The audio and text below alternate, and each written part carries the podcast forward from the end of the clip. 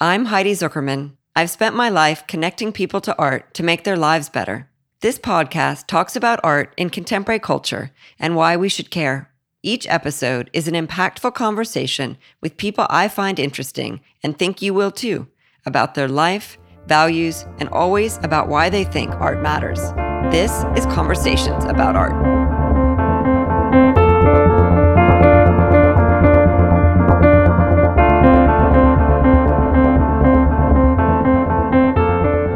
Hey everyone. I was introduced to Thenjiwe Niki's work on Alvan Art.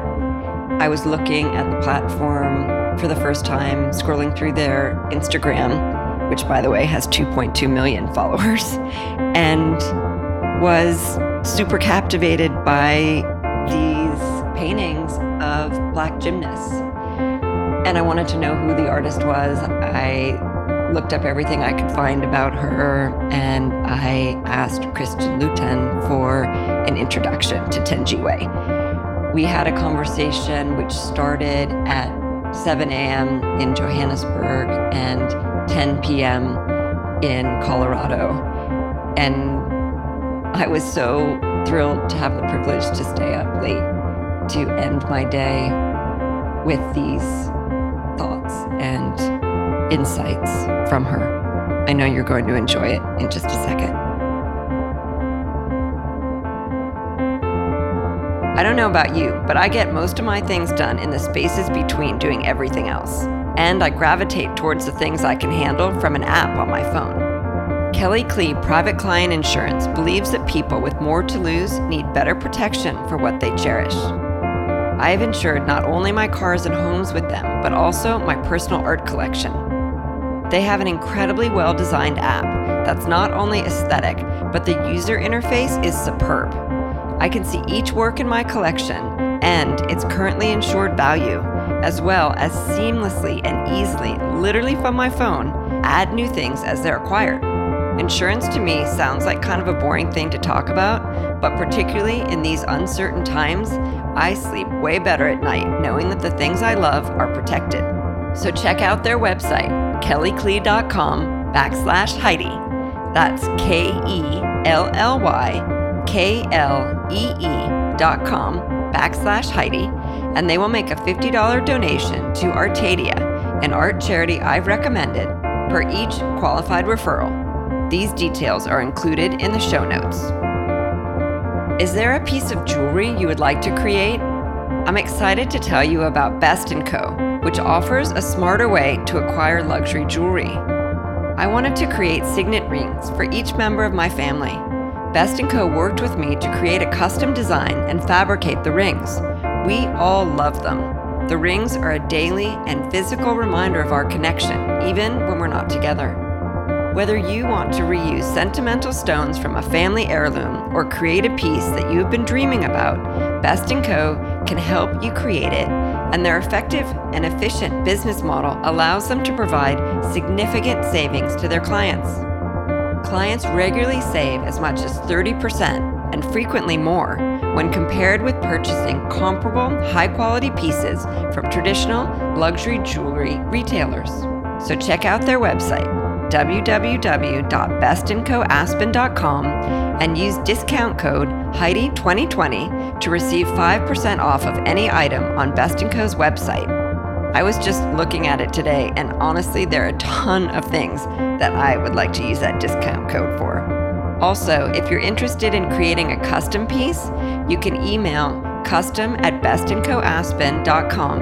That's B E S T A N D C O aspen.com, and mention that you heard about Best & Co. on my podcast to receive the special discount.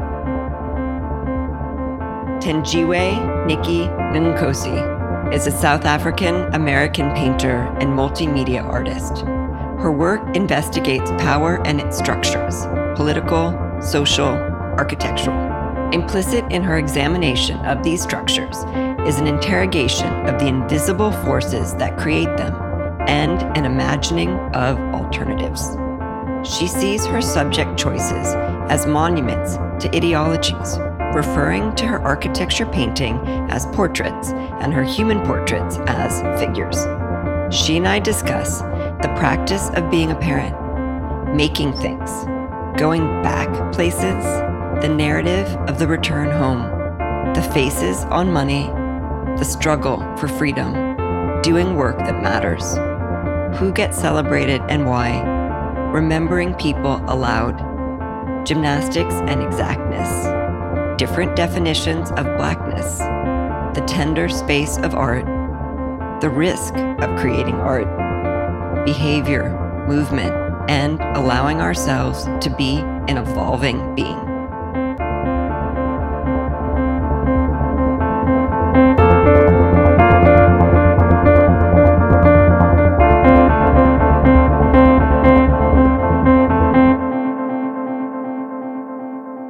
I was doing a little bit of reading about you, and it's interesting because when I know an artist's work before I know the artist, I, I come from a really visual perspective. And because we haven't met and we're doing the conversation, I just wanted to do a little more research. And one of the things that I was also looking for is is how your work is described. And I came across an announcement of something that you did in London and it emphasized the fact that you talk about a diversity of your practice and in, it included mothering a young child. And i wondered if that was a choice that you asked them to put in the description or if that was something that they had done on their own. Well probably i'm thinking about when that was and it was probably when i was a yeah a very new mom. I think it was 2018 yeah so she was she was quite small still.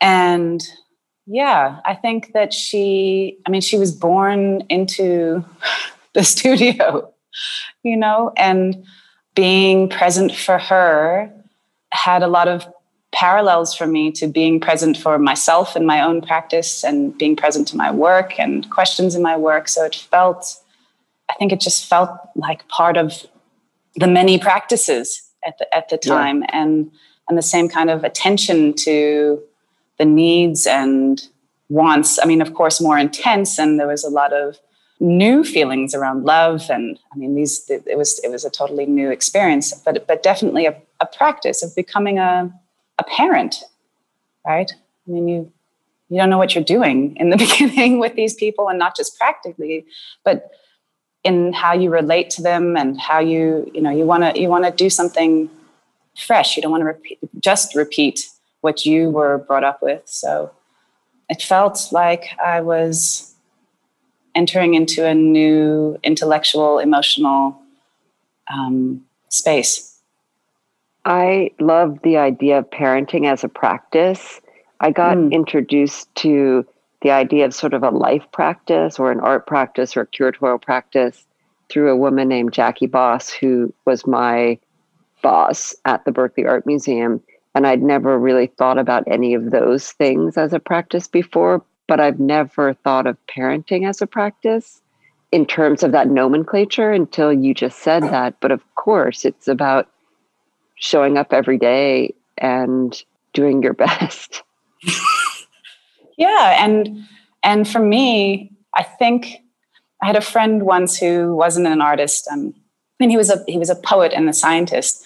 Um, is a poet and a scientist, and he once said to me, he said, "You do a lot of research in your work. I didn't know artists did so much so much research, and it was sort of funny to me because that's what you learn when you go, you know you go to art school. You learn how to research. Um, yes, but I but that same that that I applied what I know about researching a subject or a, yeah, just a a history of something or you know the new research around um, in a field you know I, I applied those same practices to being a parent. You know i did a, I did a lot of reading and i mean I, am sure people would find that completely annoying. Um, but i also you know like sort of not just going with your gut or you know but but for me i just i wanted a variety of approaches to inform the way I was going to, you know, approach, you know, uh, this word parenting is weird, but just being, being there for this person, this tiny, tiny person. When I was pregnant the first time, my former husband introduced this Bradley method. I don't know if you know it. It's a Mm-mm. like all it's an all natural form of childbirth. And when mm. I first heard about it, I was so against it. I thought it seemed like super like anti-woman and like totally mm. non-feminist and it was basically like a husband coach childbirth method and it just offended like everything about me and then you know when i learned more about it past like the language of it there were mm. things about it that were great which included like why one might choose to try to have a, a natural childbirth.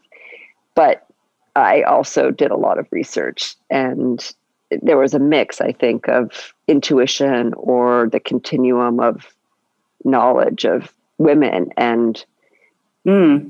yeah caring for a, a, another person right? And kind of connecting to that sort of ancestral knowledge.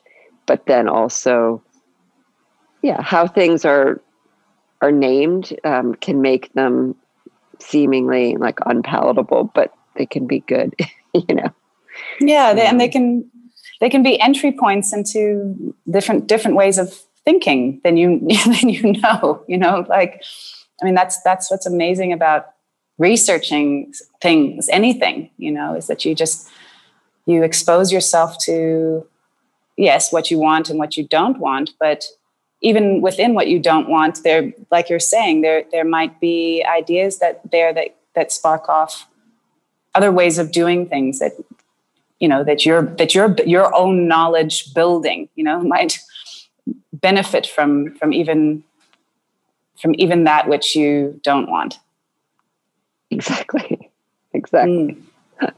that's a good way to figure out what we do want is also by what we don't want mm.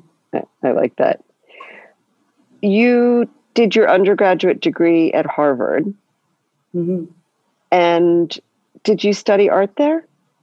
I did. I mean, it was, you know, I don't know what things are like so much now, but we had this core curriculum thing in place. So you you you you had to take biology and maths and you know literature and you know you had to sort of expose yourself to many different fields um, and then you took a certain you know portion of of classes in your chosen direction you know your your your concentration they called it i think like your major. And so i was a joint african studies and visual and environmental studies concentrator which was the art program. Mm.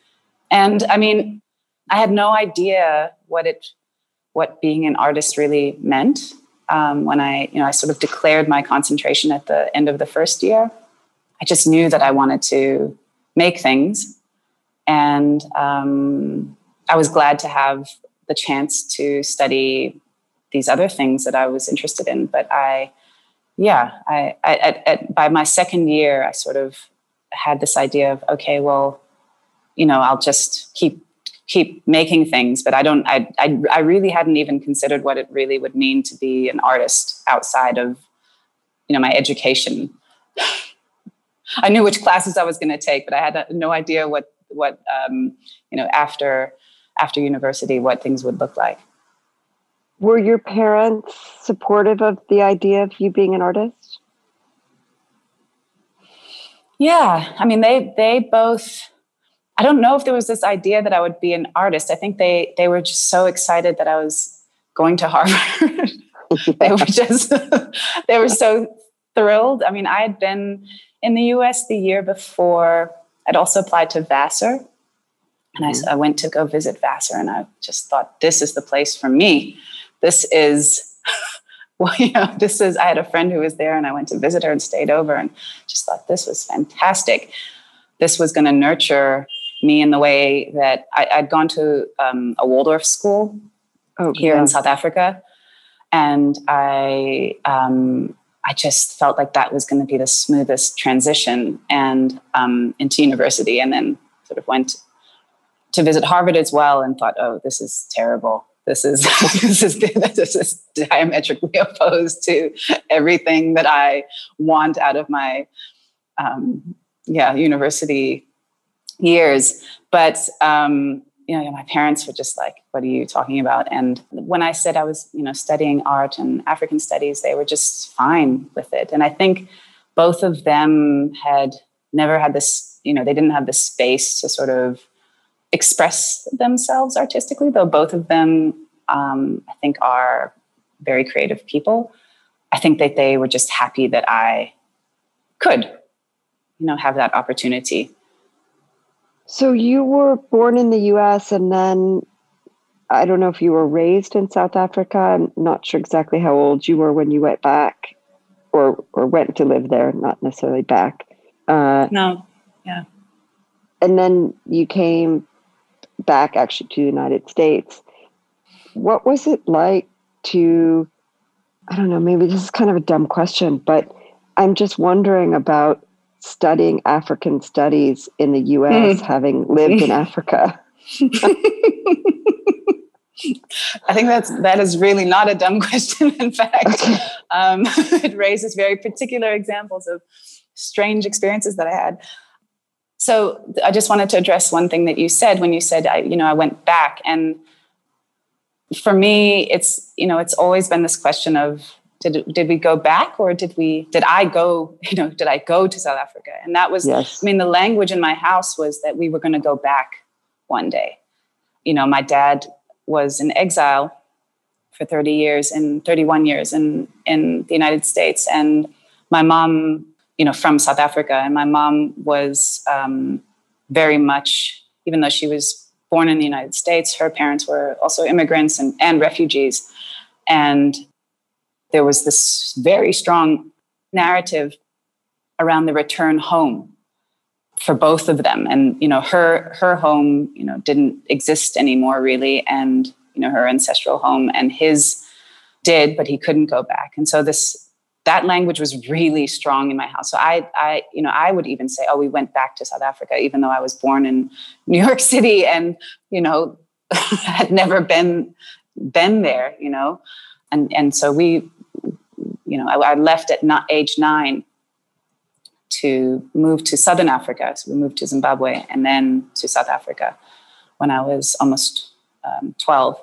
And, um, you know, so I spent all this time very, I think, I mean, all your childhood years are formative, but I think coming into sort of consciousness about the world and um, cultures and um, yeah, I, I think being what, is like sort of also being acculturated, you know, being being of a certain culture, I think, or cultures here, it was the decision to study African studies in the US, sure. I mean, there were a lot of African professors at Harvard at the time. There, you know, it was not necessarily um, strange, but it was and there were a lot of african students almost you know in, in, all of my african studies classes there were kids who were also from africa taking these classes. But of course it was it was at a remove. And for me i found a way of linking the theoretical work that i was doing to to my experience by coming home. So i came home every summer and usually with a project actually always with a project in mind or at work so that I could link, you know, link what I was doing to an actual place. But if, but yeah, but of course there were also, you know, there were people who had done a lot of um, American professors who had done field work in Africa and who really didn't really have the experience to be talking about what they were talking about. You know, and right. would mispronounce names of places and have certain positions about um, historical events that you know were very Americanized. But but I guess there was an awareness for me and um, and the other African students and I would you know we would talk about where this professor was off and where they were missing things and we'd bring it up in our sections and discussion. So in a way, it was good to it was a it was I remember reading the book um, Kinship. I think it's called Kinship uh, by Philippe Wamba, who was a Harvard student um, some years before I was there. He was from uh, Kenya, and he had actually he had died in a car accident in his twenties. I later found out he was he was engaged to a friend of mine here, or someone that you know was connected to my circle here and anyways and he had wrote he'd written this book about being a, a, black student at harvard and and but also an african student there and his experience about not only at harvard but in the united states of trying to bring these two identities of you know being black in america and being also african together and that book really I remember reading it in my freshman dorm and it really affected me. And um, yeah, just resonated with me. And there's so many such diverse cultures in Africa too. So the idea of everything kind of under the single word of the continent rather than mm. how things are maybe more specific and mm. diverse is something that has always sort of struck me too. Oh yeah, well, there's a there's a publication called Africa is a Country that you know sort of plays on this idea of Africa not being a country, yeah, and and the ways in which um, we are. I mean, it's sort of Pan African. Yeah, I mean, it's a it's a very rich idea. It kind of is a great segue into the human portraits that you do, which you refer to, I think, as figures instead of portraits, and this idea of heroicism and who we should know and who we do know and how people are known. And mm. I wondered if you could talk about that project, which has been ongoing.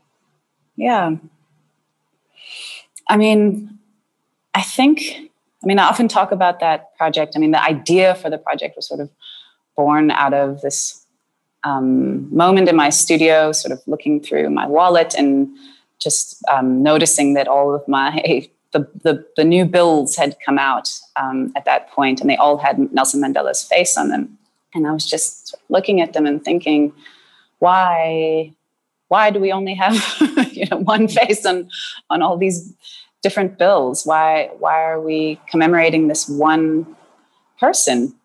But it sort of goes back to early experiences, I think, particularly with my father, you know, talking about knowing his participation in the struggle, knowing about all the, the different people that he worked with and knowing these different names, you know, that were not not being celebrated so much in the sort of popular narrative of South Africa's, you know, transition to freedom and the struggle, you know, and knowing, you know, I guess on some level, if I think about it now, like, you know, thinking of my own parents as as heroes, you know, and and knowing that their work really mattered.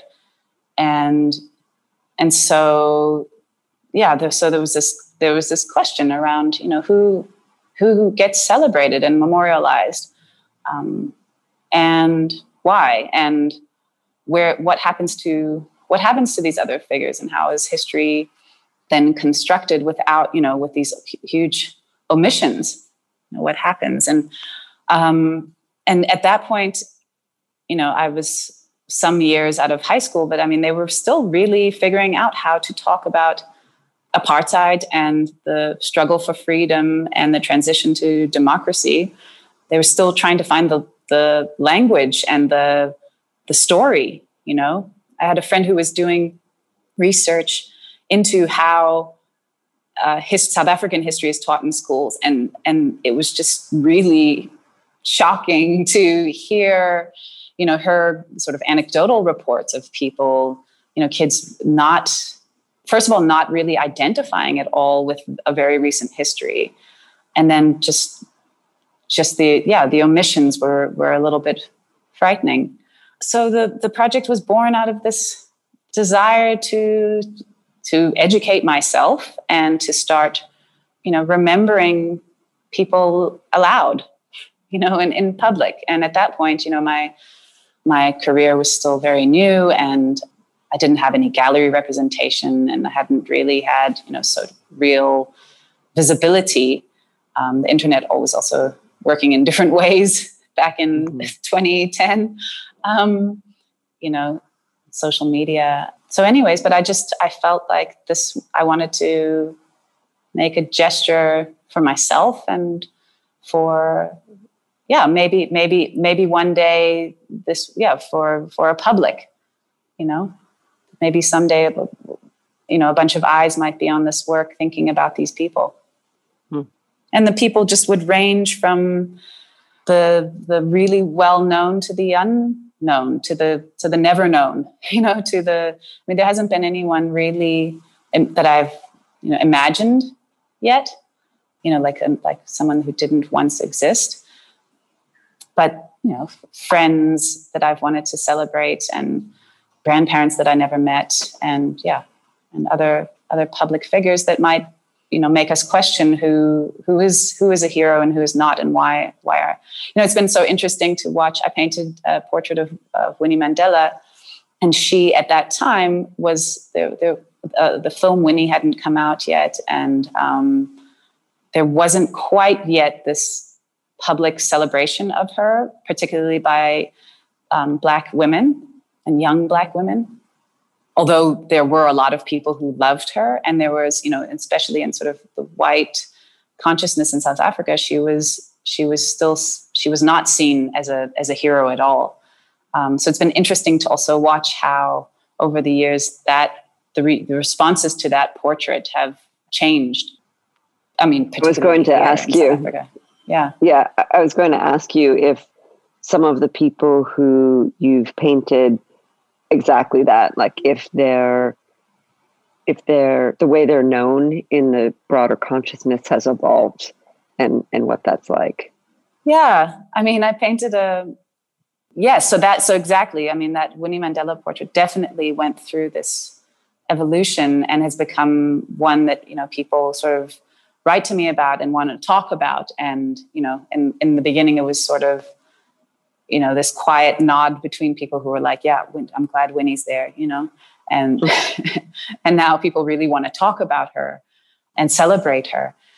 And even you know if i think about um, i painted my art sister pamela Phatsimo Sunstrum i painted her portrait and her face and she it's just interesting to think about her. And and you know when i painted her we were sort of more or less in a similar space or or yeah, just at a similar level of visibility. And and she's become much much more visible in the last you know few years since I painted her. And and that painting becomes a, a more sought after or you know um, visible painting. Yeah. I mean her her identity becomes you know yeah has changed and they become I don't know more important in a certain way. So I first noticed your work, I guess, uh, the gymnastics series caught my eye. And it's because I have a personal relationship, I think, with the sport mm. and the way that you captured the gymnasts and the spaces in which gymnastics occurs, particularly the floor for the floor routine. And mm. I was curious how how you were drawn to these images and and and the sport. Can I ask what your relationship is with it too? Yeah, I mean that was my I mean I'm an athlete. I've been an mm. athlete, you know, my whole life and mm. have gone through different sports. But that's one of the ways that I identify. I identify really as a scholar athlete. And that was something that I always talk to my kids about too, like the balance of mind and body. Mm. But my high school sport, I played college sports too, but not not gymnastics. But my high school sport was gymnastics, and oh wow! So I spent, I mean, hours. uh, mm. I mean, countless hours, like in those spaces, and and using that equipment and thinking about the body in space and looking, being looked at, and it's still one of my favorite sports. And mm. I just felt like there were things about the way that you captured the female body in that space. And of course, there's men's gymnastics too, but I'm just not as interested in that. Uh, mm. But what you've captured and and the lines and um, the geometry of the placement and like the exactness of how you have to be aware in your body in space in gymnastics is just different than other sports um, because like a like a millimeter uh, to be off you know like when you're doing a flip on the beam you know or you know hitting your hip on like the bar uh, when you're like coming in for a wrap i mean like the pain that just the, those kind of minute misses can cause uh, so mm. anyway i feel that in your in that series. Oh, I'm so glad you told me that. I guess the I guess my yeah it when I talk to people who are athletes or who are gymnasts in particular, I guess my my way of approaching the that answer mm. changes a little bit. I mean, I I also have always been interested in in movement of different kinds and i mean i sort of shy away from calling myself an athlete but um, I, maybe i'll give myself that i've been always very athletic i always played sport, sort of nearby the athletes um, always played sports and really i guess my my sport in high school was um, wing chun kung fu that was really, I mean, I didn't think of it as a sport or, I mean, I thought of it as a life style or a life path, actually. Was really central to my life into, from my teens into my 20s. And yeah, and a similar, a similar sort of consciousness about your one's body in space in relation to particularly other other bodies, but but also the it, sort of it being exact without the lines being drawn exactly. Mm-hmm, um, mm-hmm. You know that that that. I mean, particularly, I'm, I'm referring to you know when you're doing your you're doing your forms and you're you're you're balancing your striking into the air, but I mean you there there's an exactness there that needs to be performed. So, and then you know th- just throughout my life, I've I've loved to to move and to play with movement. And so that really, I haven't found a, um, a way to integrate the two that I mean, the closest I've come to is is this series, this um, gymnasium series, is is where the, those two interests, you know, my my art, my interest in making things, and my interest in moving movement, um, have sort of come together and um, that's something that I that I really want to explore in other ways in my practice. But um, so that's where it. I, I, would say that it without um, without even realizing it. That's where I started researching um, the sport and you know sort of landed on these images. You know, I was sort of I was actually I was looking at sports more generally at the time that I've painted the first painting in that series. And I was thinking about, you know, thinking about the lines and boundaries and, you know, playing, you know, the, the body moving in these fluid ways, in these very rigid boundaries and then these, you know, parameters. And I was looking at tennis too. And I played around with some videos in uh, video work with tennis players on, on the court. Uh, but then found this image of of a of a gymnast having you know just uh, begun their routine and saluting the judges. And I it's just something you know everything came together at once you know sort of my interest in in the idea of like a of a star or you know this this hero figure or this yeah the eyes on this particular figure the, the, the gaze of the judges being judged being judged. Oh, there was there was just so many different it was the meeting point of of a whole yeah a host of things that i was interested in and i think and i and I, so i mean i i rarely talk about the martial arts sort of history but that that also was informing yeah, I saw a lot of parallels between the movements. I mean, of course, there's there's there's acrobatics and there's there's similar things that happen in gymnastics that that happen in martial arts. I think they I think they have very sort of similar roots in in a in a way. How I usually describe then what happened is that I you know there was this formal interest in the work and it was and it was actually the sort of also the convergence of my interest in architectures and in figures. And um, so you know when i was saying earlier that it was it just this all my interests sort of came together at this one moment. It, it and then it became this wonderful metaphor for my own experiences in building an art career and being in the art world more and more. So it just it became it became this um, just perfect space to explore many things that i'm interested in. All of the gymnasts and all of the spectators and the judges in the different paintings are all people of color right they're all they're all mm. black figures and I wonder if you were working from images that the participants were all black as well, or if that was a choice that you made. yes, definitely not.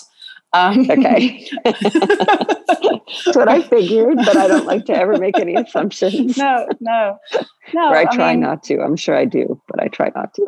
I was one of the best I don't know if it was the best reaction, but it was just um, it just brought me joy to have someone um, you know walk up to the one of the works and they and they, they were like, "Oh, I love this," and I, and I just love it that the judges are black too.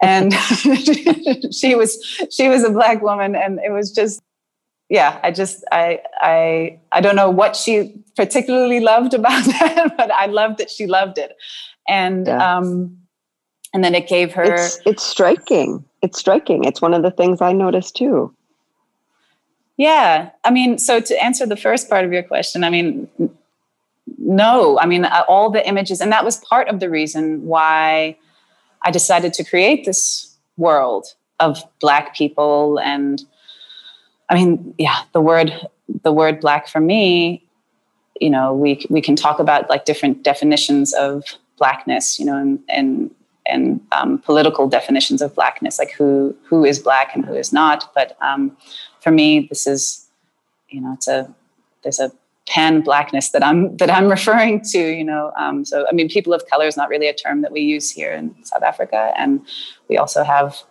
there's that's a big big bigger conversation and a longer conversation around who is black and who identifies as black and but um, yeah, I wanted to create this black world. And um, and uh, the images that i was finding were mostly especially at that time i mean it's, it's really when i look at some of the reference images that i was filing away and build you know just building up a, a, a folder of images from the, from then the, the quality is so so bad. And there's you know there's just there wasn't the same amount of yeah imagery on the internet um, at the time but uh, there were there were there were very few images of black gymnasts. And the first two paintings i did i definitely you know reimagined everybody um, in shades of brown. Um, and um, and then you know as i picked up the project again in i think it was late 2018 uh, of course, the gym, gym, the world of gymnastics had had changed. I mean, we had you know so many stars. I mean, I don't want to point any. Of course, Simone Biles and Gabby Douglas. Yes. And yes, every you know there was there were just so many more very visible black gymnasts. Um, yeah. and very very talented and um, celebrated and so what i was painting was not so um, didn't have to be imagined too too too much, you know. Um, but but of course, the the judges and the world of gymnastics is still is still uh, very white. I mean, and um, and so so there was a very conscious decision to to make everybody, yeah, black. Thank you so much for articulating all of this and creating a, a space to be able to have conversations like this. I mean, you could hear as I was trying to even frame the question how to to do it in a way that uh, it least acknowledges or saves space for the complexity of of all of these words around the topics and hmm. and that's part of i guess what's so exciting for me in, in looking at this work is is knowing that i mean i don't think that things happen by accident i mean i think that life is about serendipities and oftentimes people miss them because they're just not paying attention or they're not present mm. or whatnot mm-hmm. but i i think that that's the way life works it's conscious um, and intentional and i knew without ever having talked to you that this would be intentional and filled with all of these just I don't know, hopeful possibilities, I think is is really what I see in this hmm. series. Hmm. hmm. Yeah, thanks for for saying that. I mean, you, you said two things that I that sort of bring up things that I'm thinking about at the moment. I mean, you you not you, me, I you make things and you you hope that um, you hope that that the many things that you're trying to say are picked up in different ways by different people i guess. And you know it's hard to you know this this series has really garnered a lot of attention um, and different kinds of attention you know? And i'm always curious to, to know why it resonates with the people that it resonates with people from different countries and different backgrounds and you know is it is it in vogue in some way? Or are people you know is it just like you know part of a of a series of works that you know people are particularly interested in right now? Or is it you know are there things that just really capture people's emotions and and imaginations and um yeah so i guess you know it's it's sort of um, i feel really happy that people are responding to this work uh, in the various ways that they are and just just that they're responding. You know that's um, and i and for me it's it's so interesting how social media has has changed the level of access that people have to art you know that really um, you know it doesn't i i never you know while wanting to be an artist eventually after i left college and sort of met artists and, you know like younger artists who were living this life in new york and and here in south africa i you know after deciding that i wanted to be an artist i also decided that i wanted my work to not only exist in spaces that had limited access especially here in in south africa it's so I mean, people are really intimidated by the contemporary art world. And Instagram has actually really changed that. You know, that that I really I have all sorts of different people commenting on my work. Um, you know, sometimes sometimes negative, um, sometimes super positive. Um, but people doing different kinds of things, people without any interest generally in contemporary art. So yeah, it's it's um, I'm really uh, really grateful that that I've had this experience of different kinds of feedback and and interest. You said there were two things that I mentioned that you had oh. been thinking about. Oh, I have to. I took myself on a little journey. Um, there was something else that you said. that I wondered if it was oh, about, about serendipity or. Oh yeah, no, and about like like the, the, yeah you you you may I mean I don't know if I was reading it right, but just about you know we put things into our work and then people read them and that sometimes they're you know sometimes they're conscious and sometimes they're unconscious, but they're all from a place of wanting to articulate something mm-hmm. on some level. Is that is that mm-hmm. a little bit what you were yes. saying? And no, yeah, I think that's right. That whether you know you, you sometimes don't you sometimes might realize it later and and yeah and i think that that's you know that was that is for me what makes arts making art such a tender space and what makes art criticism, you know, really a space that I think really needs to be um, re-examined. I think that artists, yeah, it's. I think it's. I think you're. It's such a. It's such a risk to make to make art.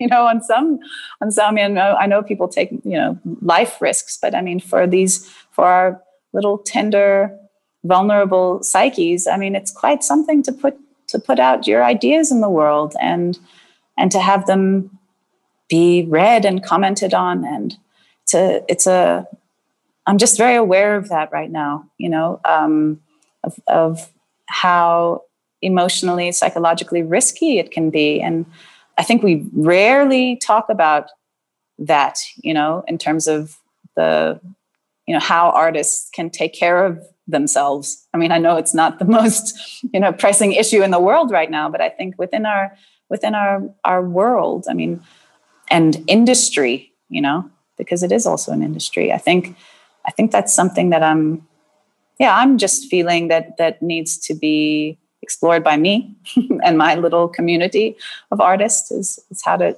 how to take care also because because it's a you're, you're sharing you're sharing some at some sometimes an unformed or still forming thoughts and ideas. Yes a thousand percent.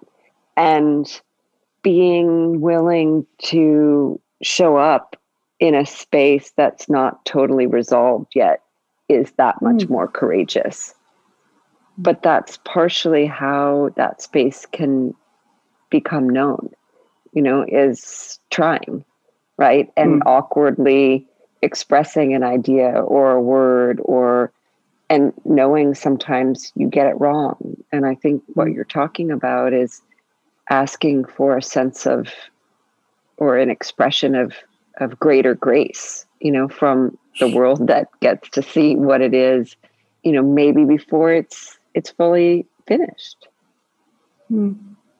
yeah and i think maybe greater grace but maybe we also need to learn how to you know i guess it's a lot to ask others but just to be a little gentler on ourselves and to um, and when i say gentle i mean if there's something that you've made that that gets a response that you know, is angry or sad or you know something that a response that you don't that you didn't want to elicit in in someone or in a group of people. Maybe it's also it's okay to forgive yourself and and and maybe try something else and be okay to be wrong for a moment you know to not not have to not have to stand by this thing that was still you know i think it's also okay to to say you know i made yes i made this and i, I don't i wouldn't make it again. And you know i see i see the ways in which i need to revise these ideas. Um, um, i'm reading a, a, book called Whitewalling. I don't know if you if you know it aruna d'souza her book which is about art and protest and i'm just yeah it's on my it's on my mind um, you know sort of who who who gets to say what and um, you know how art can also be very um, destructive you know? What people what people put out there can be really destructive and how we deal with that as a i mean if we are a community at all um, or a, or a sector i don't know these words um, something in between the two you know how, how we how we deal with that and with deal with one another. That's really, really interesting. That's again not something that I have thought about in that way. Just because you make something doesn't mean you're responsible for it forever. Right. I think yeah. that's kind of what you're saying. Yeah. Or particularly or, because well you make it from from what you know at the at the time, right? But then maybe more information about the thing or about yourself becomes available and then what you want to say evolves. Exactly. I mean that's the thing. That's the that's the sort of danger of of making anything because because you're not you're not necessarily what you've made you know? Um and you're not that that statement might be light years away from where you are, you know, a year later um, only, you know, and but I mean, the word responsibility is interesting because I think you, I think you are responsible for it, but yeah. you, you, you, you maybe are. You can sort of put it down and say, okay, I don't want to do this again. I am responsible for this, but I don't want. I want to do something different. And I think this this sort of analogy is like, it, it, I think that there's there are analogies in just behaviors, right? I mean, the thing about art is mm-hmm. that you mm-hmm. can you know your be- your behavior might disappear and people forget or you know unless there's like sort of public records of them but it's yeah i think I, i'm just really learning this now in my in in my life as a whole and i think my practice is helping teach me this you know in as as a way of being and that's to be responsible but you know for you know remember the things that, that that I've done that I that I'm not proud of or that I don't like or that I never want to do again, but to also allow myself to be an evolving being. That's the only we have to, all of us, allow ourselves that. You know? If you stick by that thing, if you stand your ground always in this like old person that you were, or you know, if you don't want to I mean, that's that's where we die, you know, on on some kind of like interrelational level. Like you, that's death. It's death to relation. Yeah, it's death to relationships. It's death to friendships. It's death to to understanding other people. It's hmm. super fascinating. I've really made peace with this idea of being perfectly imperfect but what you're talking about is somehow maybe something like being permanently impermanent. mm. Hmm.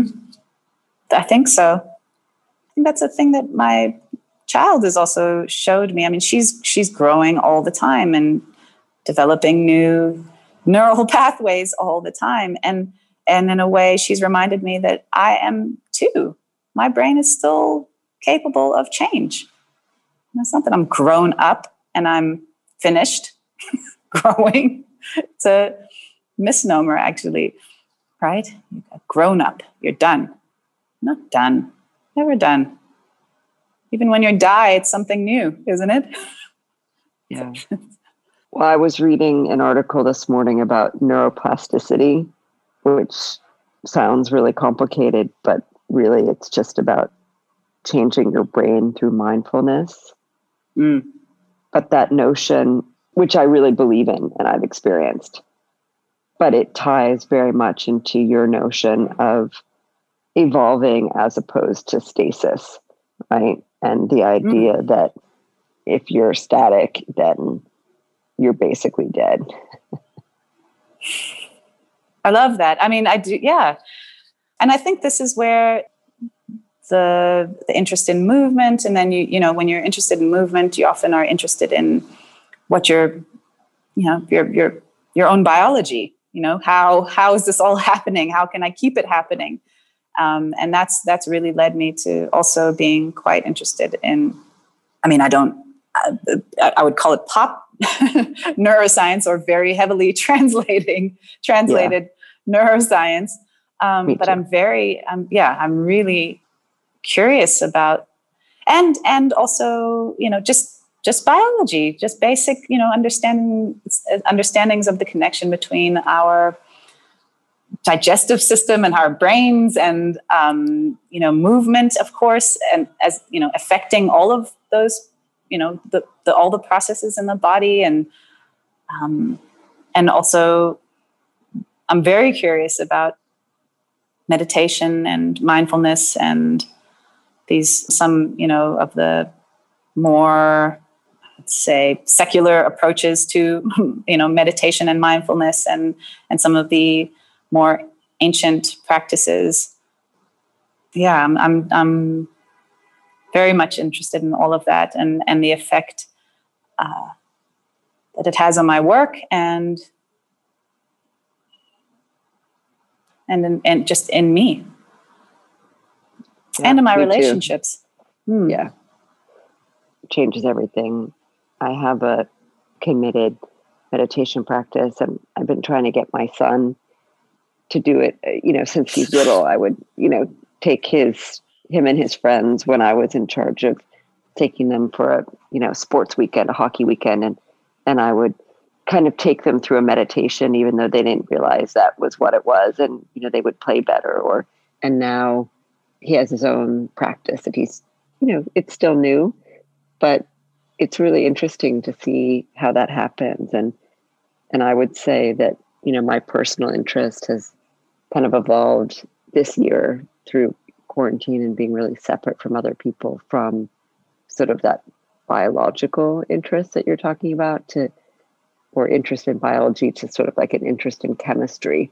And i've been really interested mm. in like amino acids and um, different delivery systems of not just vitamins and minerals but these other compounds and, and how they affect health and wellness. So there's lots of stuff to think about. I love hearing that your son is still interested in meditation after i mean you must have been i'm very sneaky with my um, daughter about showing you know how i incorporate it into things.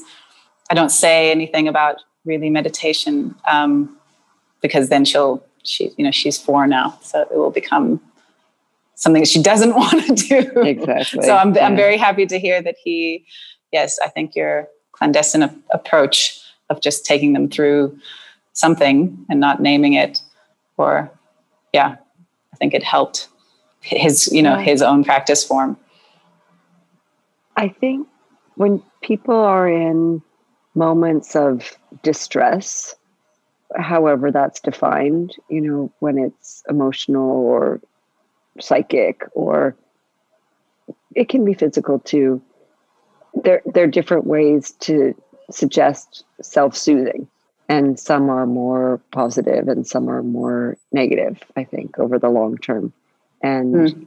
i think this is a very positive one particularly as you're saying without naming it that can be a resource um, for ourselves and for those we love yeah and i think that that for me right now that resource is like it's invaluable and it's and it, it's it's actually critical I really want to, of course, I want to make things for the rest of my life, and I would like to have a long career. And these these are these are some of the questions that I'm asking right now. You know, because this, you know, where I am in my career, where I'm able to support myself from and my family through my through my work directly. You know, it's the in the last couple of years, it's the first time I'm not you know working three or four different teaching jobs and design jobs, you know, like that, which is totally normal as an artist. And I, I'd, I'd really like to be able to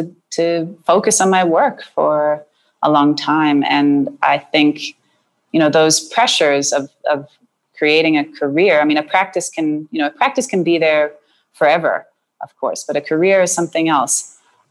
So this is this is actually where I'm finding the most valuable thing to to trying to yeah to to find the answers to the questions around career and to not be too anxious about it is through being with myself being near bringing myself back into myself and um, connecting with my work and connecting with the the larger sort of motivation to make things you know the central just really coming back to okay well if if i want a long career maybe one of the main things that i need to do is just make sure that i'm always making my work from from this very basic and true space hmm.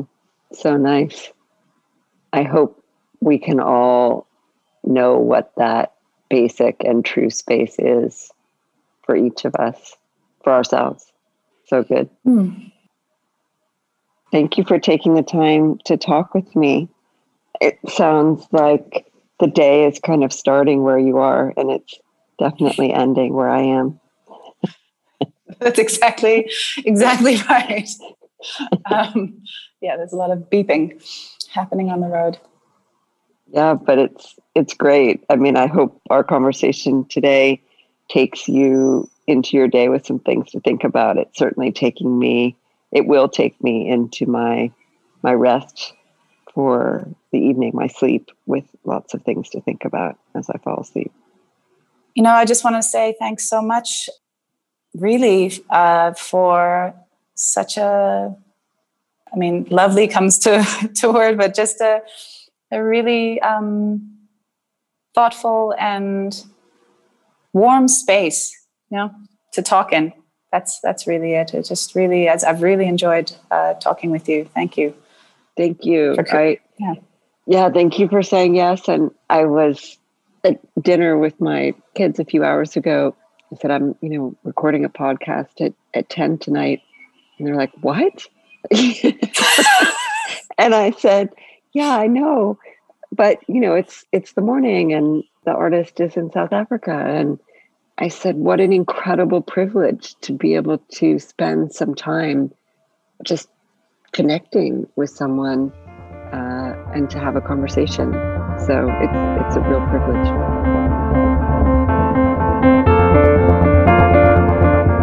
Conversations about Art is part of Heisey.art. This episode was produced by Simon Illa.